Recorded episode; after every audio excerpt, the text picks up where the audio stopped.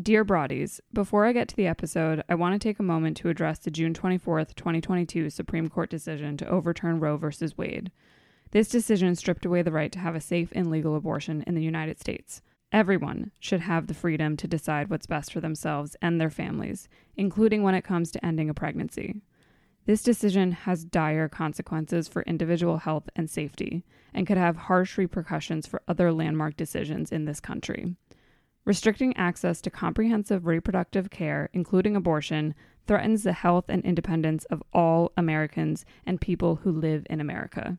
Learn more by visiting choice.crd.co. That's choice.crd.co. If you're able to support others, please consider donating to abortion funds. You can find a list of where to donate in each state at donationsforabortion.com. That's donations, the number four, abortion.com.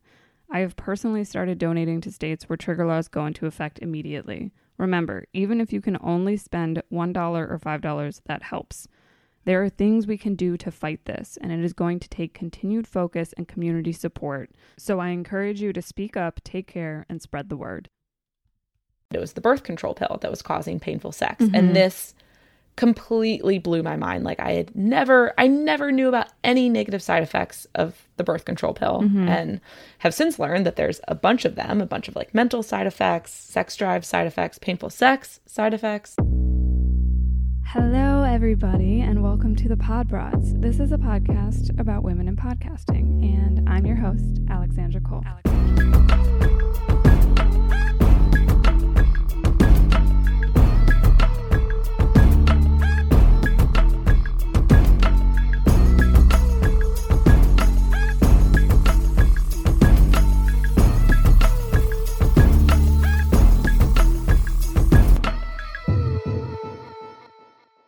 Have you heard of this new Netflix show called Firefly Lane? I promise this will all make sense in a minute if you're sitting there wondering what in the hell this has to do with the Pod Broads today. So, I have to admit, when I first sat down to watch it, I was like, oh, this will be one of those like sentimental, corny shows, right?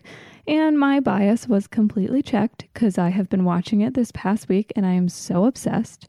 And the reason for that, in part, is because it really dives into mental health, sexual trauma, how those things impact you long term over time, especially when they're not dealt with. All these things I talk about a lot, right? And what really does get me about the show, though, is how it captures the intensity, deepness, and complexity of a long term female friendship, you know, from teenage years through adulthood. And I think you know, I can't speak for all women, but I do think it will resonate with a lot of us. You know, these friendships are such a huge part of our lives and these special things that don't always get as much focus as our romantic relationships. But I've noticed more conversation around it in the last couple years and especially this last year, which I think partially has to do with the pandemic and being apart from our friends and realizing the major importance those relationships have in our lives.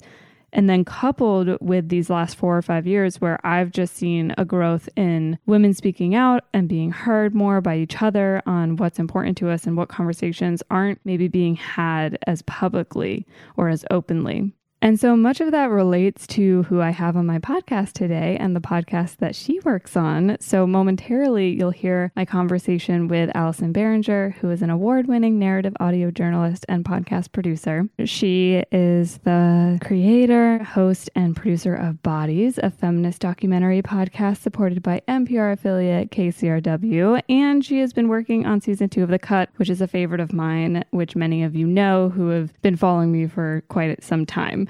So in particular, on the cut, she and her story about a close friend of hers moving away was the subject of one of these episodes. And it really gets into this conversation around deep friendship. We chat about that toward the end of this episode. We also get to hear why Allison was crying in the editorial room throughout the process.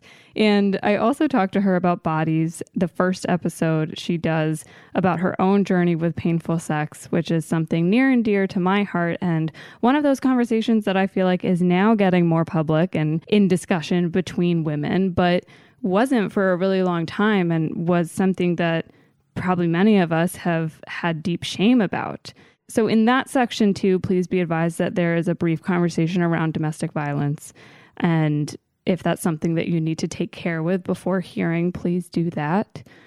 As you can see, Allison's work just keeps digging into these spaces that we need to be excavating and making known.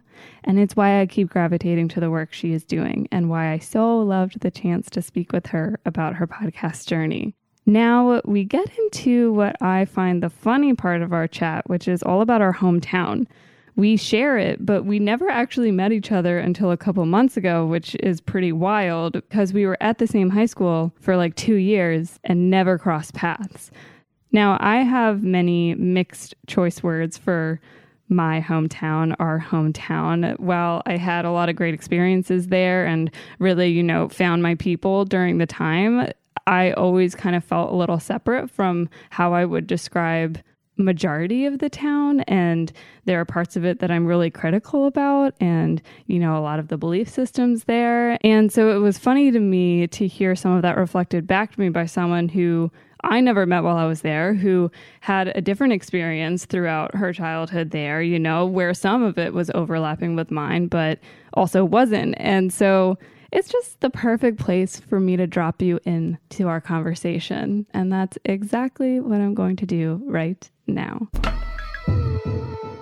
So tell tell my listeners a little bit about you and then about the work that you're currently doing. Yeah, so my name is Allison Behringer. I live in Brooklyn, New York, and my main project is a podcast called Bodies.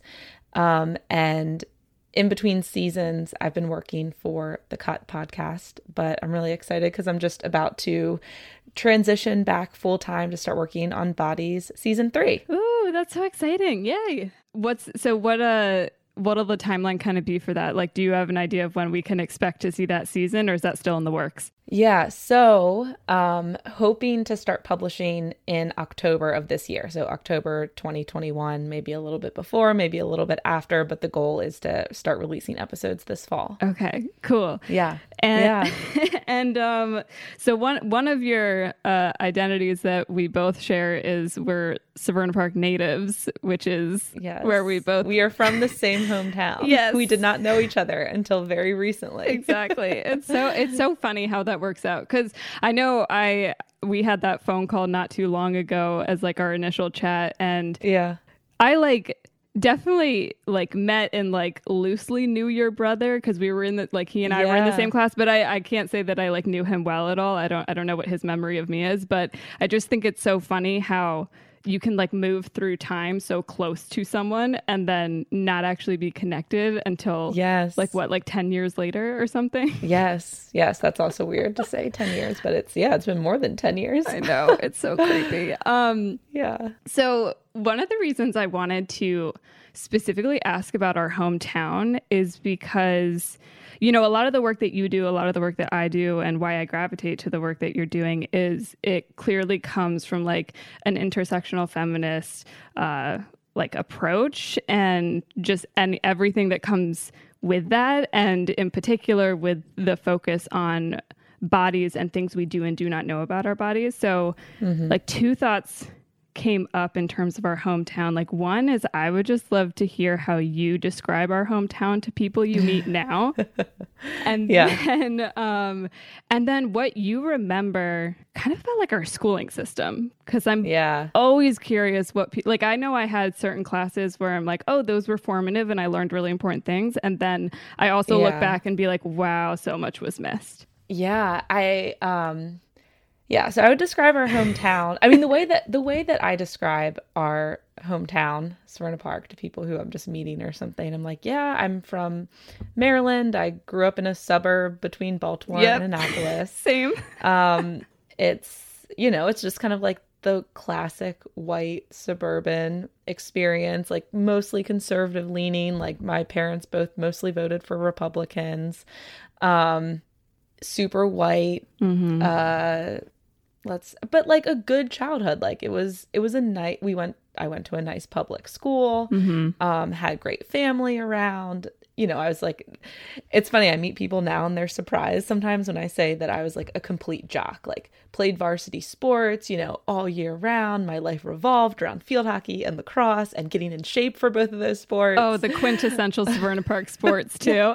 yes. Amazing. Yes, exactly. It's like, you know, people would go to football games and like you'd see kids like cradling their lacrosse sticks at halftime, like that kind of Yes. Um, and I mean, in terms of like what I remember, yeah, I mean, gosh, well, I remember the thing I remember about sex ed is like the things, the thing that we learned was that, you know, when you hit puberty, boys start masturbating and girls get their period. Like it wasn't until like late in my teenage years that I learned that girls masturbated, Mm. you know? Yeah. and like very little education around the gender spectrum, the sexuality spectrum. Like it was very like I felt like a lot of that stuff was taught like in very black and white Yes. terms. Um yeah, so I mean, I guess always our whole lives are just a process of learning more about the world. But Yeah. I think I, I had a very small worldview, Yeah. you know, as a high schooler. so when did that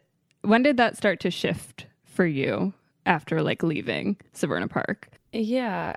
I mean, I think that like in the years after leaving home, I think it was, you know, going to college and I studied sociology and I think that that was really formative because I think the the thing that I took away from studying sociology was kind of a self-reflection and awareness that oh, like the reason that I am at this nice college and the reason I got here is sure because I like worked hard and, you know, played all my sports and whatever. but it also has a lot to do with the fact that both my parents speak English. Like my mom also went to college, that I went to a nice public school, you know, like all these things that Yeah.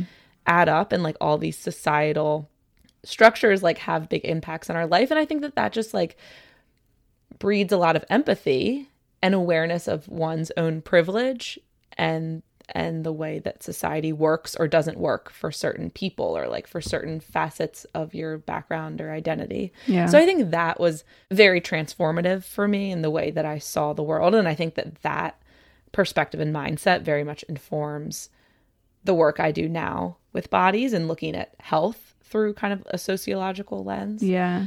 Um, and then I think also like I had the great privilege of getting to travel and like doing kind of work study abroad during my college years. And I think that just going to different countries, meeting different people, it's just, I think that also um, opened up my worldview and perspective a lot. Yeah, definitely. And something that you know, while while I was researching you beyond bodies in the cut, um, something I saw was that you had a big work history of also being like a teacher in some sense. Yeah. And I like very much identify with that because like straight out of college and up until this past summer, like teaching was the thing that I was mostly doing for work. And yeah. I wonder for you, how do you feel like your experience teaching has informed the way that you now move in your podcast work? If you feel like there's a connection. Yeah, no, I definitely think there's a connection. And also, a lot of my good friends within the podcast space have come Oh, yeah? from teaching, Oh, you know, cool. so I I, think that. we're both, you know, in good company. Um, yeah, because I think that as a teacher, you learn how to explain complicated things in a fun way or like how to bil- really be aware of how you're teaching or communicating. Mm-hmm. Um, and one of my teaching years, I taught in Thailand for a year, and so I was teaching English as a second language to fifth and sixth graders, and it was It's so fun much age. fun and so great. Yeah. such a fun age. Like they're kind of like you know they're they're be, they're becoming miniature adults, Yes. but they still have that a sense of you know they, they're trying to be cool and everything, Mm-hmm. but they still are little kids at heart. Like they still just really want to sing songs and you know like Yeah. get a hug from their teacher. You know, For like sure. they still want that.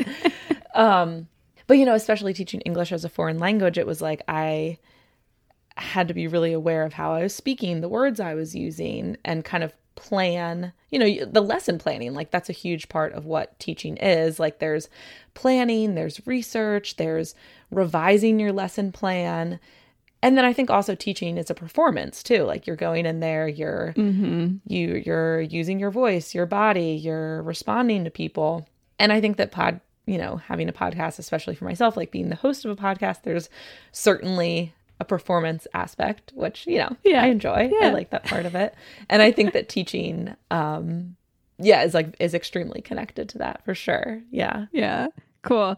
I love I just I always love hearing the way that we connect what we did before to what we're doing now and like how all the pieces fall in and I think yeah, I completely agree. I think all all of Yeah. those things have prepped me um for this and Yes. the undertaking But it's funny is. also because like it's only in hindsight can you be like, yes, the teaching led to this because there was a moment I had done some teaching, I had done some nonprofit work, I you know, and I was looking backwards. I was I guess I was in it at that point. Just it felt like all these disparate little dots in my life. I'm like, how does this all connect? I feel like I'm just trying random things, and it's only now that I'm looking back. I'm like, oh, that perfectly led to that. Like it makes so much sense because in the moment, of course, it doesn't make any sense. Oh, it's so was true. what am I doing with my life? exactly for sure um okay and so so you were teaching abroad and then when when you were done teaching abroad did you move to new york after that or where where did you end up Yeah. So after Thailand, then I moved to New York and taught through a nonprofit. So I was essentially a teaching assistant Okay. in a 10th grade English English class. okay Um, so like totally different experience, but wa- rewarding and challenging in different ways. Yeah. Um, and then after after that, a friend of mine had told me about a, friend who I was teaching with actually told me about a program called the Salt Institute in Maine. And it's a documentary studies program, and she encouraged me to apply. And I had taken some journalism classes in college, and so I was like, I think this is the next thing that I want to try. mm-hmm. So I applied for that, and um, so a few I got into that, and so a few months later, I was set to go to this program. But over the summer, I had been working with a friend who was doing this um, like health education program in India, and so she had asked for my help with some of the teaching stuff and lesson design.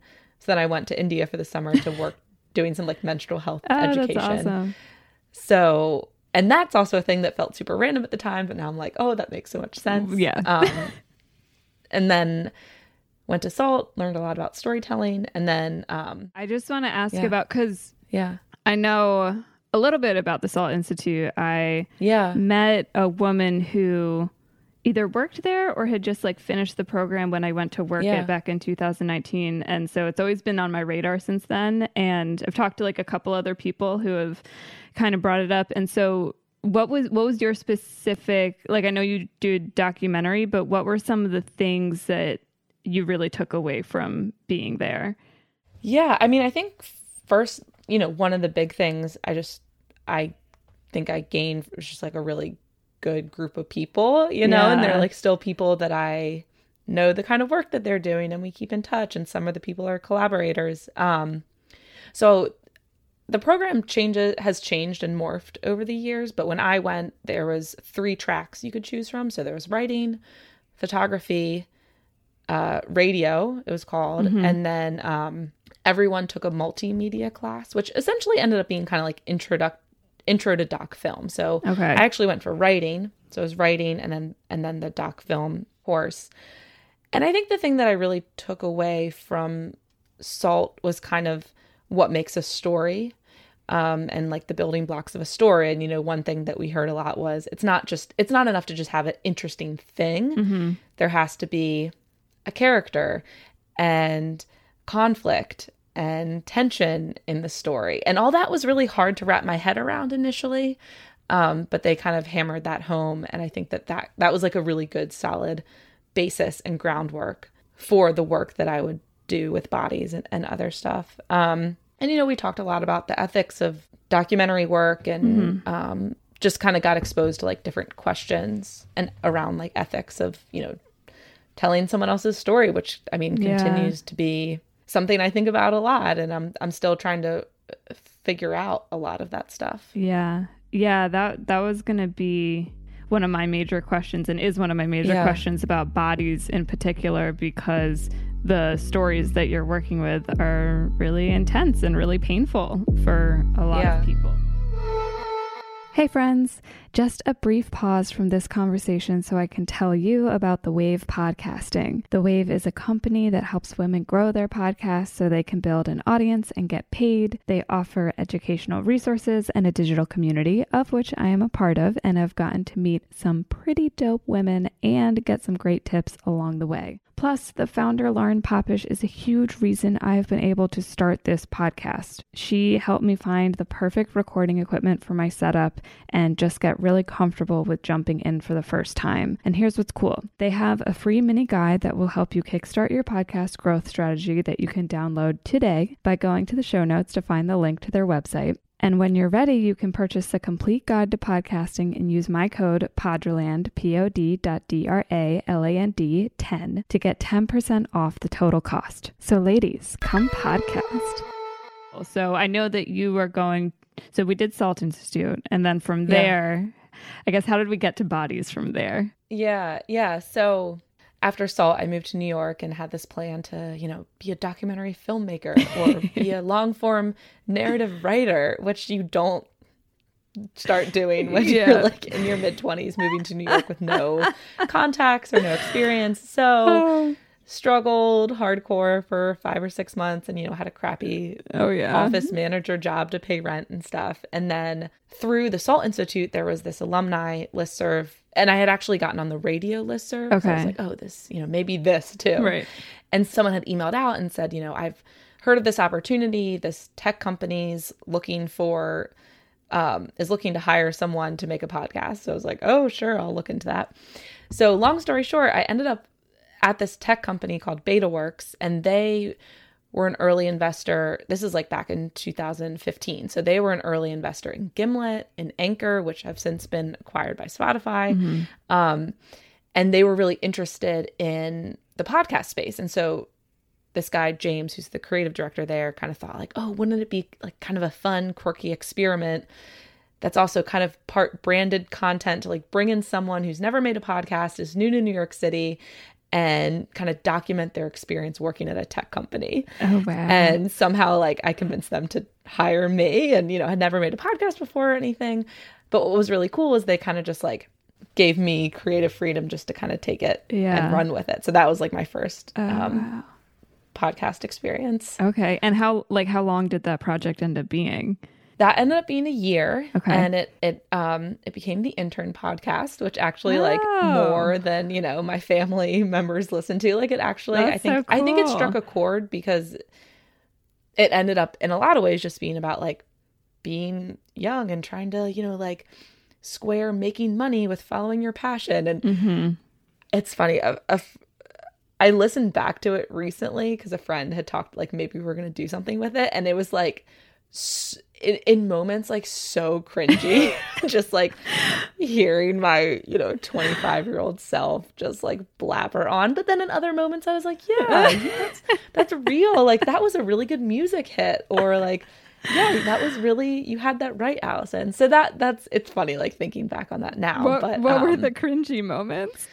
Do you remember? Oh, just like oh man, I, I can't even I can't even think of anything right now, but just being like, and I moved to New York City and I'm gonna figure it out and I want to do good in the world. so but, green. You know, just like kind of oh so green, just that like kind of naive kind of optimism. But I think like in a lot of ways I was asking a lot of the same questions I'm asking now about eh, you know, power. And and the cool thing about the podcast was like I mean, I wasn't really interested in tech or startups exactly. I was interested again in kind of like the sociological aspects of like, why are there no black people at this company? Right. Let me look into that. Or like, yeah.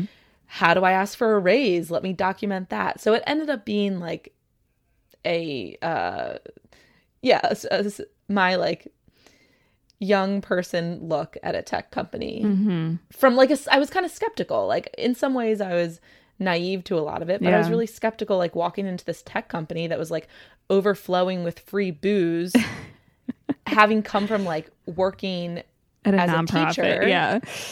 and working in the nonprofit space, and then like coming in and being like, wait a second, like none of these companies are making money. They don't even have a plan for making money. But yet there's so much money here. Like I get I sort of get how it works, but like how does it actually work? Yeah. You know? Yeah.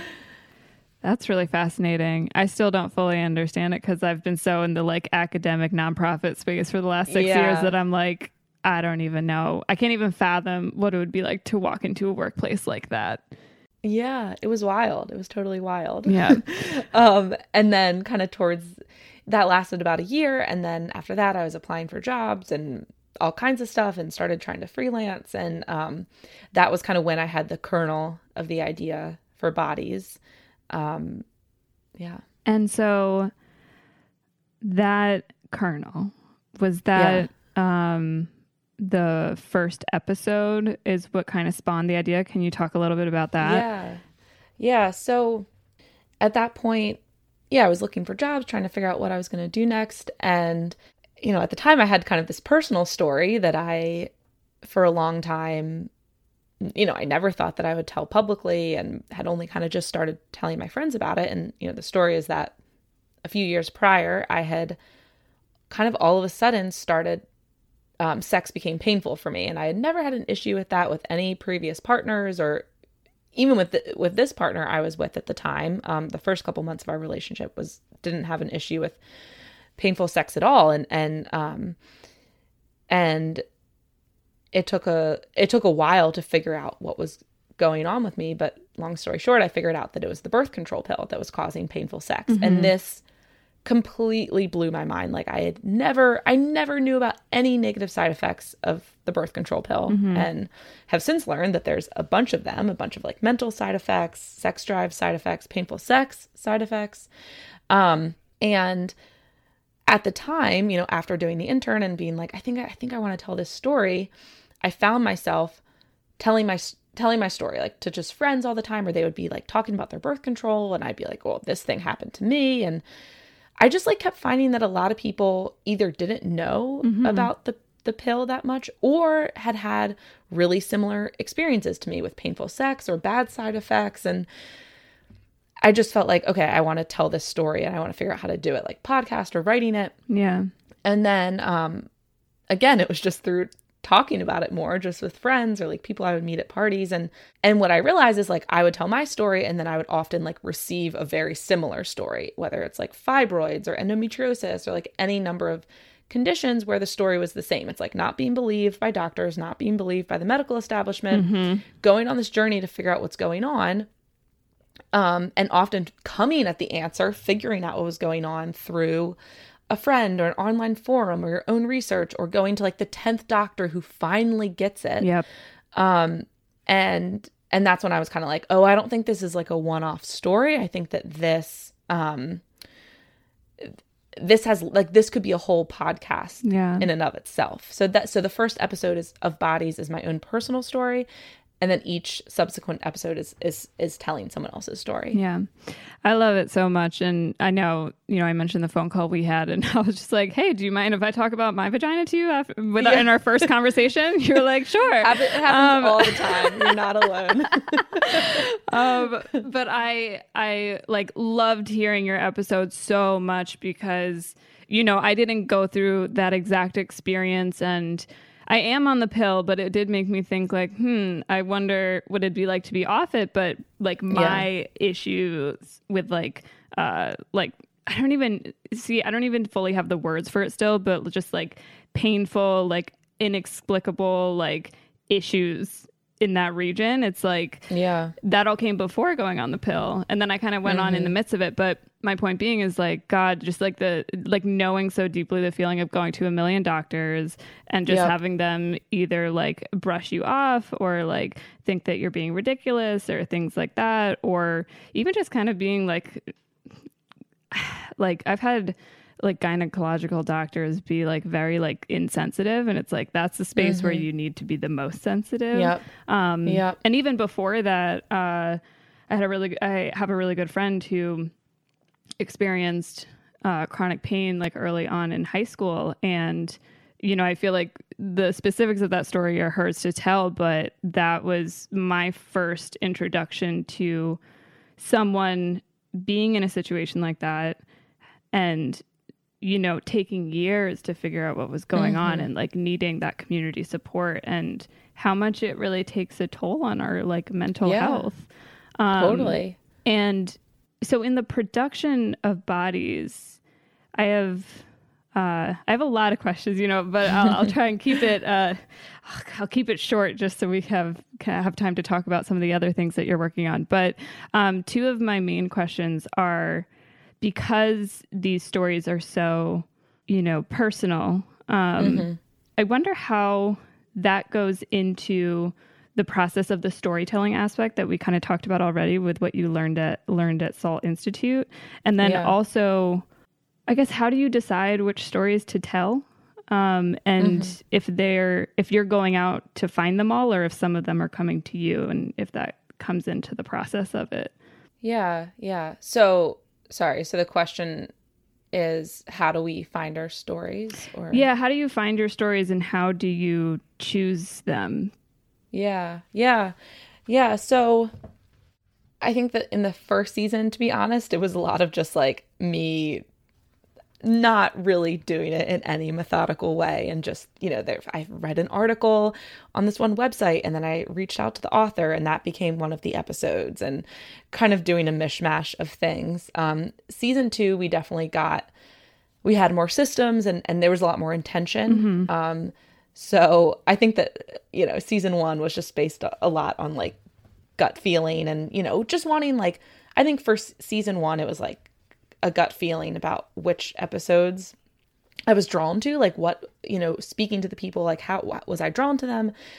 Was there something interesting about their story? And then trying to make sure that we had like a, a diverse group of people represented on the show. Mm-hmm. Um, season two, yeah. So I'll, I, will i will talk about season two because I think uh, that'll be, I can talk in more specifics. But so for, I think a good example is um, our the second episode of the season. Um, it's called Not Tested on Humans, and it's about mm-hmm. um, a medical device called vaginal mesh. And um, the person in the story, Melinda, tells her story of getting the, the mesh device in, figuring out that that was causing her pain, and then trying to, you know, recover, heal from it. And so the story bef- you know before we got to melinda basically we had watched this documentary called the bleeding edge mm-hmm. and it's mm-hmm. about medical devices and we thought okay this is something and it, it talked about a bunch of different medical devices and so we thought this is something really interesting for bodies so we did some research and we found we narrowed it down to three different medical devices a long lasting birth control device called Essure, mm-hmm. um, breast implants, which um, mm. breast implants causing a certain kind of cancer, mm. Um, and then third, vaginal mesh. And we were like, these all kind of are, you know, women's health issues. These seem like good, you know, good things to look down.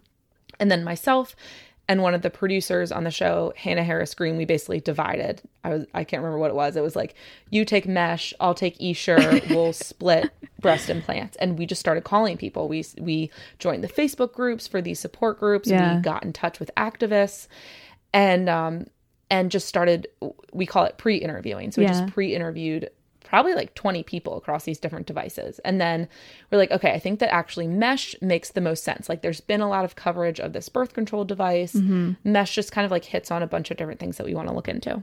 And then kind of and then the question for us becomes is finding that like the right person and the person who's going to kind of illuminate all the bigger structural things that we want to talk about. Mm-hmm and there's kind of we kind of have a, a checklist that we go through and trying to find that person. So other things we're thinking about like are they um are they open? Like are they willing to go there? Mm-hmm. and not everyone is and that's okay. You know and when i say go there i mean like are you willing to be vulnerable? Are you willing to say like i was scared or like i was a really bad parent during that period mm-hmm. or um you know just kind of talk about those things what um, um what in the yeah. what in the pre-interview lets you know that? How can you tell? Yeah, it's sometimes it takes more than one okay. pre-interview. Um but yeah, I mean like sometimes it's like what sometimes the question like what was the hardest part of your journey or like was there a moment that you thought about giving up or kind of like those questions to kind of and I mean it kind of sounds dark to to I mean it is dark. Yeah. Like this stuff is dark to ask about like, "Oh, what was your most horrible moment?" right. Um but I think that the thing is is that if people aren't willing to go there and again like that's okay not everyone is like it took me a while to be like yeah ready to go there for sure um the stories become flat and not relatable you know like if you if you're listening let's say you had endometriosis and you're listening to a story of someone be like it was fine you know i just kept a positive attitude the whole time and like really it was great like my whole family was super supportive the whole time.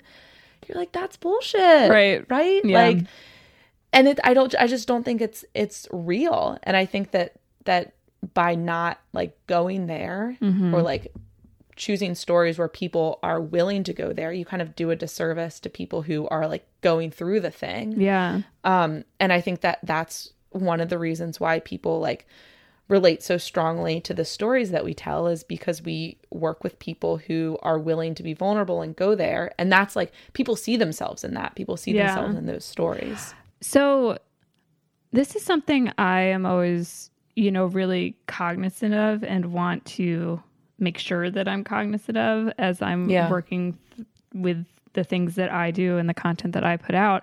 Um, but especially as a white woman creating this stuff, I wonder how you grapple with and move forward with kind of that fine line that can exist between really telling an authentic story that needs to be heard in the way that it's shared versus like almost the like trauma porn line that it can yeah. cross over into when we're talking about stories that deal with just sometimes horrific things it's like how how do you walk that very thin yeah. line sometimes yeah, totally, totally.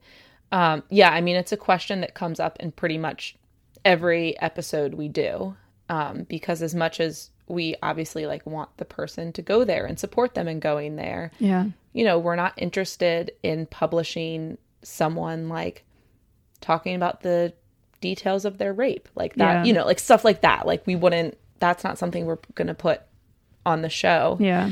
Um, yes, that's something we think about a lot. I mean, I think that uh, you know, we probably haven't always gotten it right, but I think we try to get it right or as close as we can a lot. And I think, you know, I say we like we have a team of, of advisors like yeah. each episode, you know, it's not just like myself and the producers, it's goes through many rounds of edits and we get a lot of advice and feedback on making sure we're trying to like strike that balance. Yeah. Um I'm trying to think of like yeah, I mean, I think the question is like is this is this necessary for the story or even like with music mm-hmm. um, i think that there's sometimes a tendency to you know in a really intense moment of the story like add a bunch of intense music and or like you know we for example there was an episode in this past season where it's about um, traumatic brain injuries mm-hmm. that are connected to domestic violence and oh. so and and basically what the research has found is that um, traumatic brain injuries are really common among people who are um, who experience intimate partner violence or are victims of intimate partner yeah. violence and that actually having recurring traumatic brain injuries from being hit in the head by an abusive partner make it harder for that person to leave because if your brain is complete if you if you've just had a oh, wow. concussion a traumatic brain injury you're not going to be able to think clearly so yeah. that was a, a case where like actually hearing a little bit of the details of how this person experienced abuse was important to the story. We needed to know mm-hmm. that they were hit on the head repeatedly. Yeah. Um, but for example, like one thing that we took a lot of care in is in those moments where Stacy, the the participant, was telling that, you know, we're not putting scoring in there. We're not putting intense dramatic music in there. We're not. Um, one piece of advice that um, one of the editors, Sharon, says like we're not making the violence or the trauma like a, a plot device almost. Mm-hmm. Like we're not kind of trying to make this big crescendo to like the violence. Yeah. It's part of the story, but by being thoughtful about how we're putting the story together or like making sure that there's not dramatic music under something that's already dramatic, like we call that keeping it in the clear. So there's mm. not going to be music under that. Yeah. So those are like a few examples of how we try to think about it, but it's I mean it's it's always yeah. It's I mean it's always it's really it's really hard. Yeah. Yeah. yeah. I love that you brought up the music. That was like that was going to be one of my questions about the story crafting part of it. Okay, one more important PSA. Here's my challenge for you take a screenshot right now of this episode and share on social media with a tag to Poddraland and the guest. I want to know that you're listening and I want to shout you out. Also, are you signed up for Poddraland's email list yet? Because as much as I love social media and connecting through there, I'm also preparing for its demise, and I want to make sure that I stay in touch with you and we have control over our communication. Not only will you get important updates about this show, you'll get recommendations of other women hosted podcasts, news related to podcasters you love, discounts on my cute ass merch, and much more. Okay, let's get back into this interview. I want to shift to talking about the cut. Yeah. And I would, so the cut is like a show I fangirl over. I was like, oh my god, it's so cool that she works there. I like I I've like loved it since the inception of that show. Um and I was wondering first like how you even like got into that position in terms of um yeah i guess like how, how did you find yourself there? And then i also as we're transitioning away from talking about bodies how does the work as producer there kind of differ or is it similar in any type of way? Yeah so i came off of um, finished working on the second season of bodies in june of 2020 and i mean i think a lot of us had this moment in 2020 of just being completely burnt out like kind of the stress of the pandemic plus like whatever work thing you were doing. And yeah. I think for me personally it was like i mean the stories are really intense and i was working a lot and just was like i need to stop stop working for a second. So anyway that that's not actually that important to the question you asked but it is though. Um, it, it is. I mean my favorite yeah. part of these conversations is yes like the the work related stuff but how we as humans come into that because yes. it's all a part of it it's true. It's true. so, yeah, I was extremely burnt out and thinking about podcasts and audio made me, you know, made my heart race and made me feel anxious and want to like climb into a hole. So I was like, I need to take a break. Yeah. Um, and then, you know, a month into my sabbatical, uh, someone at the cut reached out, um, who is in charge of, you know, like, uh, who, who's at Vox. Okay. Um, and in charge of a bunch of the podcast and she was like oh i hear that you're available. Uh, we're launching we're relaunching the cut in a few weeks. We really need help to get it to get it you know to the start line right. basically. Can you come on for a couple weeks? And i i almost didn't take the job honestly because really? i was so burnt out. Mm. um but i was like you know what? I can do it but like i can only work 15 hours a week. Here's my boundaries. I will only be available at certain yes, times like i will boundaries. not be available on weekends. And i think i just did it out of like I don't know. I just I just had to set those boundaries at that point. And so um what was 6 weeks turned into like almost uh 9 months. Mm-hmm. So this this week is actually my last week oh, with wow. the cut. Okay. And my role um it's mostly been as editor, so story editor okay. basically. So I'm not doing as much reporting. I'm not I, I haven't been doing as much interviewing or cutting tape. Mm-hmm. So there's been some episodes where I've kind of managed the, the editing session and been the producer on it and all of that, but mostly it's been editing, um, which is fun. It's it's something that I've been wanting to do more of, and I, have done some story editing, um, and I'll just say because like I, am sure a lot of people listening, there's like so many definitions right. of editing yep. in in audio. You took so, the question out of my mouth.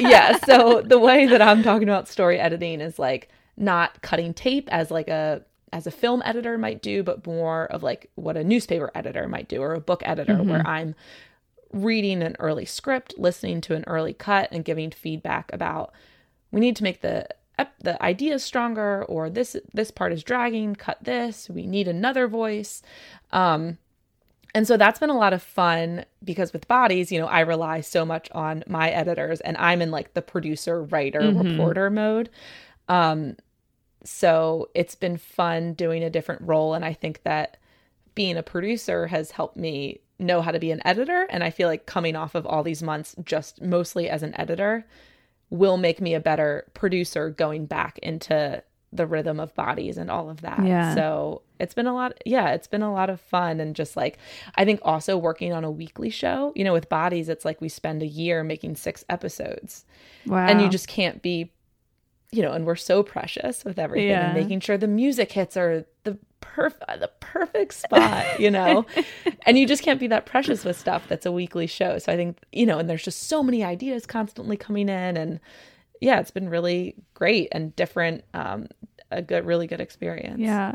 Well, so talking about the ideas part of it, I of course have to ask you about the episode that you were on, uh, Yeah. which I loved. I loved that episode. Again, like it's funny because like some of the the key things that you're on where you're the one speaking and sharing your story have been things that I really feel like firsthand I've experienced in you know my personal way, but I can very much relate. But uh why don't before I ask my question, do you want to give like a little quick overview of what that episode was about? Yeah, yeah, yeah. So it it was funny going into personal story tours. It was funny going into personal storytelling territory again because I hadn't done that Right. since the first episode of Bodies like 3 years prior. So I, you know, so so basically the um the idea for the episode came to me last summer when my best best friend Hannah moved away and I was like I was heartbroken like I was crying all the time like for months after she left Yeah. um, and I pitched the story. It was a not very fleshed out idea, but I was basically like at our editorial meeting, my best friend moved. I can't, I don't know how to cope. I'm heartbroken. like, what is going on here? Like, I just love her so much, was basically the pitch. And I, I love it. even though it was not a very fully formed pitch, I think uh, people were like, yeah, that, that sounds really interesting. So, it, I mean, I, and I feel really fortunate in that I was kind of given the space to make this episode and it, you know, it took a lot of time. Um, but the episode is basically my story of my best friend leaving and not knowing how to cope, not knowing what's going on there, wanting to talk to my friend Hannah about this, but not really knowing how. Um and um and then avery who's the avery Trufelman who's the host of the cut had this idea to also integrate into this episode about friendship this really great book she read she read um by an author named angela chen who wrote about asexuality. Yeah. and what's interesting about the book is that it's it's it's in some ways written for people who think they might be asexual or trying to figure that out, but it's also just like a really interesting read for anyone who wants to like understand about relationships. And and basically asexuality provides a really interesting framework for thinking about any kind of relationship. Yeah. So it's it's kind of it starts with my personal story with Hannah. We go into the book a little bit and then come out of it and I end with a conversation with Hannah. So you get to like hear me talking Yeah. to Hannah. And I cry, she cries. Lots of crying. Ah, I love it. It's I remember uh you know there were so many parts of that episode that I loved and definitely the part where I really felt like I could connect to uh just like that uh kind of what a um with the hosts of Call Your Girlfriend uh call big friendship you know like i think that Yeah, the timing yeah. of it works really well like i think we are as a society talking more and more about friendships and how like important and like monumental they Yes. are and Uh-huh. um that was something from like you know my youth when i was back in severna park that i had a lot of like friendships with the girls in my life that i was just like totally like we were like in love with each other as friends Yes. you know and i Yes. just it's such a important piece of just like who I am, who you are, who a lot of us are, Mm-hmm. and it doesn't get talked about enough in that way. And I loved the the part about the uh the, the like asexuality and how to understand the emotions you were maybe like dealing with. It was just really Yeah. fascinating. I was like, this is this is uh, really well done and really helped me kind of view it in a different way. So I I just loved that. And it also made me well, I wanted I wanted to ask yeah. about like the recording aspect of like recording with your friend and like I Yeah. guess how how much time passed while you were working on that and was that an easy thing to like broach with her? Was she just like, yeah, super down? Or was it like you had to have like a pre talk and then a talk, kind of like what you do with the people that you bring onto bodies? Like, how did that go? Yeah. Yeah. yeah. So, um, so in the episode, there's, well, okay. So Hannah was getting ready to leave. I pitched the story idea. It was very, it was not very specific. And um, I was talking to Avery about it. And we were t- going back and forth about friendship and just like talking about the ideas around it. And this was back, so the episode came out uh, two weeks ago, so beginning of February is like Yes. a Valentine's Day episode. So you know, almost six over six months prior, six seven months prior. That's when Hannah left, and so Avery was like, "You should record." dropping her off at the airport to leave you know i, I drove hannah to the airport to say goodbye to her so i recorded that um and it was kind of on the back burner for a while but i was thinking about it a lot. And and i had asked hannah then i was like i think i might want to do an episode about friendship for the cut. Like can i record Yeah. us driving to the airport? Mm. so she knew about that. And then i guess it was probably avery and i were starting to work on the episode more. She this was in december now and she had interviewed angela chen and i think it was in december that she and i talked. So we had talked a lot about what the episode was going to be. So instead of hearing like narration from me, like I didn't write and record the episode. All of it was me and Avery in conversation. So mm-hmm. all the stuff you hear me saying is is is from like four different conversations. So we talked like two hour long conversations and then had two more conversations. and in between I had like a lot of time to think about it and stuff. And I mean, I did a lot of I did a lot of writing in preparation for these conversations and like going back through my journals and like listening to old recordings of me and Hannah and like I can't tell you how many times I just cried at my desk like going back through old pictures. Every conversation I had with Avery, I cried. I cried at our editorial meeting like when the team had listened to the episode we like did a read through and then I love it. one of the editors was like asking me questions about it. I just started crying. So, um, yeah, yeah. Anyway, I love it. Yeah. I love it. oh, that's great. Um, so okay, I have one final question for you before we jump into some rapid fire questions. Yeah. And so especially the ones that like the episodes that you've been on that your personal story has been like a part of it and then of course just the work that you're doing and our lives intersect with our work it's how it is um how do you feel like the work that you've done has like changed your relationship with yourself because you've gotten to really explore that with like your mom your romantic Yeah. relationship your friend but i wonder how for you it's just impacted your relationship with you yeah. Hmm. I mean, I can definitely say it's impacted my relationships, like with my mom. I interviewed my mom on the first episode of Bodies, and with Hannah, like I think it just really brought us a lot closer. Because the thing about making a story, you in the same way that as a reporter, you just have license to like ask strangers questions. in a weird way, even the people closest to us, we sometimes don't have c- the conversations that we want to have. Um, so, I mean, I think certainly like my relationships with the people that I've talked to for the podcast have gotten a lot closer. And we've, Hannah and I have like talked even more about our relationship since the episode came out. Yeah. Um, in terms of like my relationship with myself, I mean, I think that, yeah, I mean, it's just a lot of, um, yeah, like both, I think my, so I've, I've, I've made these two personal, the two personal mm-hmm. stories. They've been about like my sexuality, mm-hmm. basically, and like sex and pleasure mm-hmm.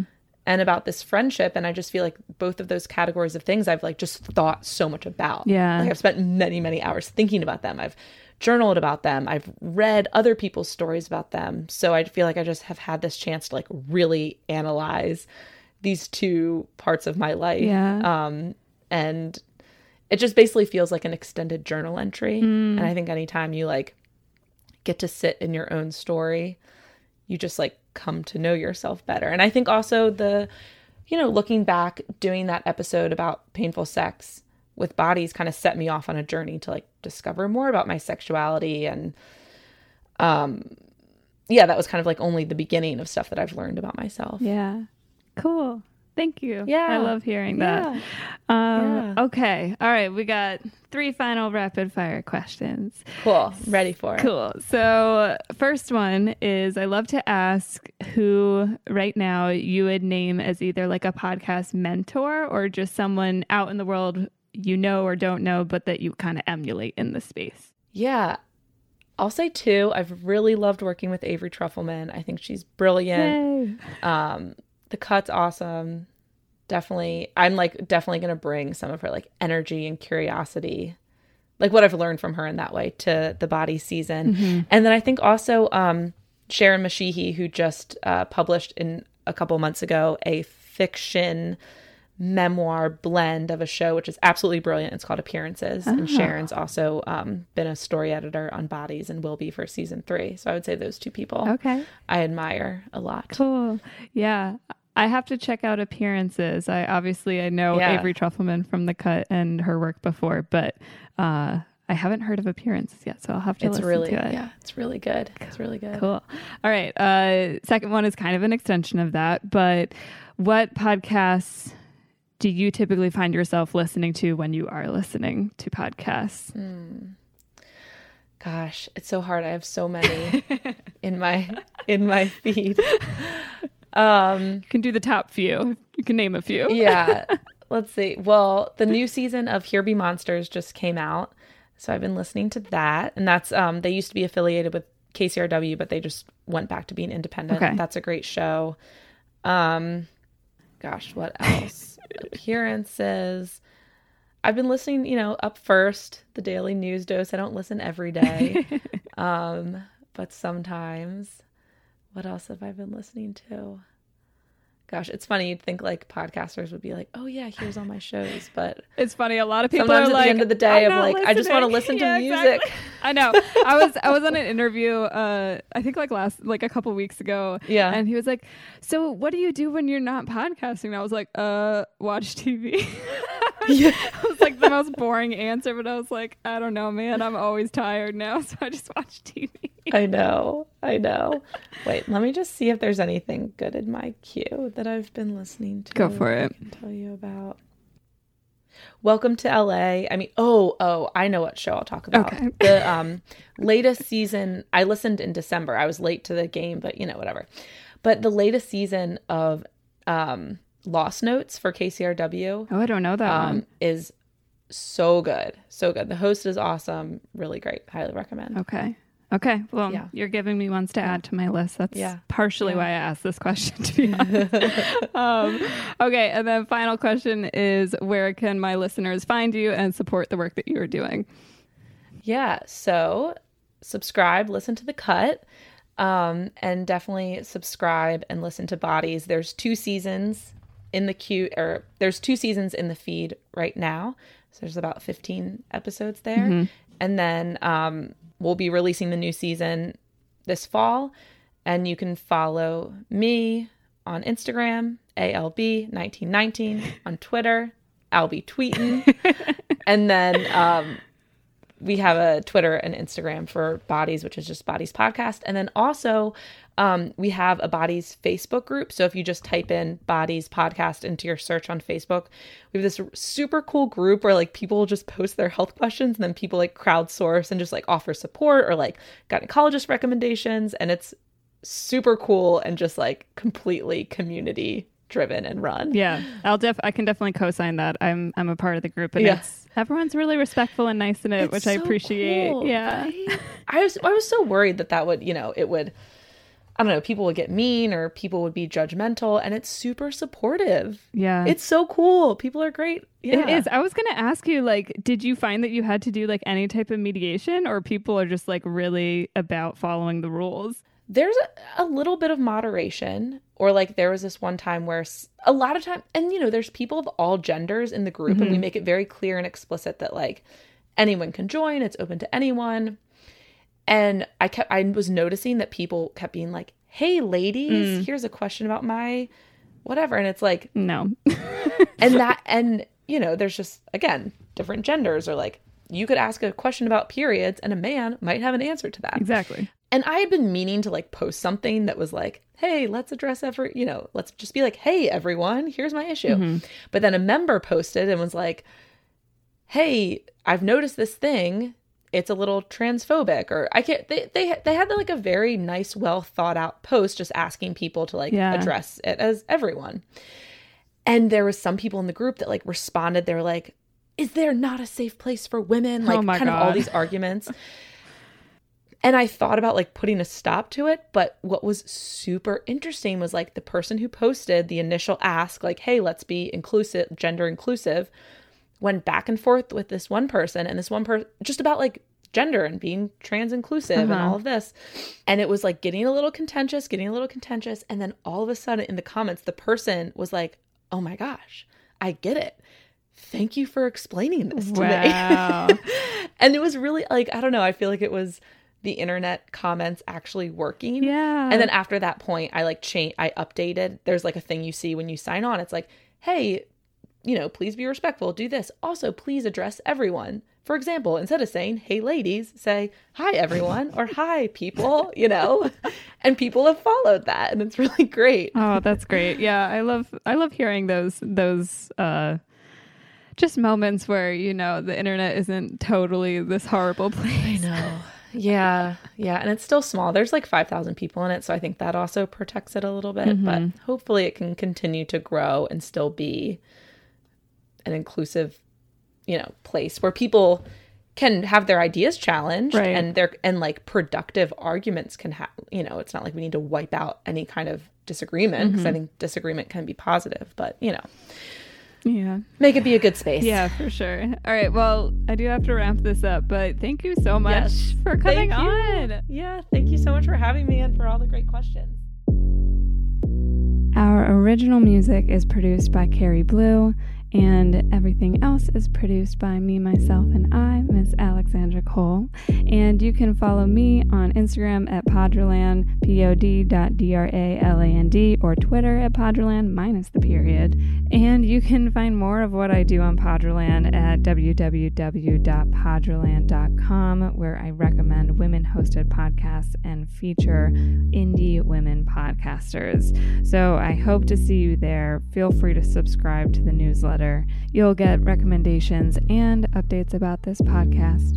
And finally, make sure to share this episode, tag us in it, like that shit, give us a review. Anything you do helps not just this podcast get more exposure, but also helps these women's voices be heard by way more people. And ultimately, that's our goal. So let's fucking do it.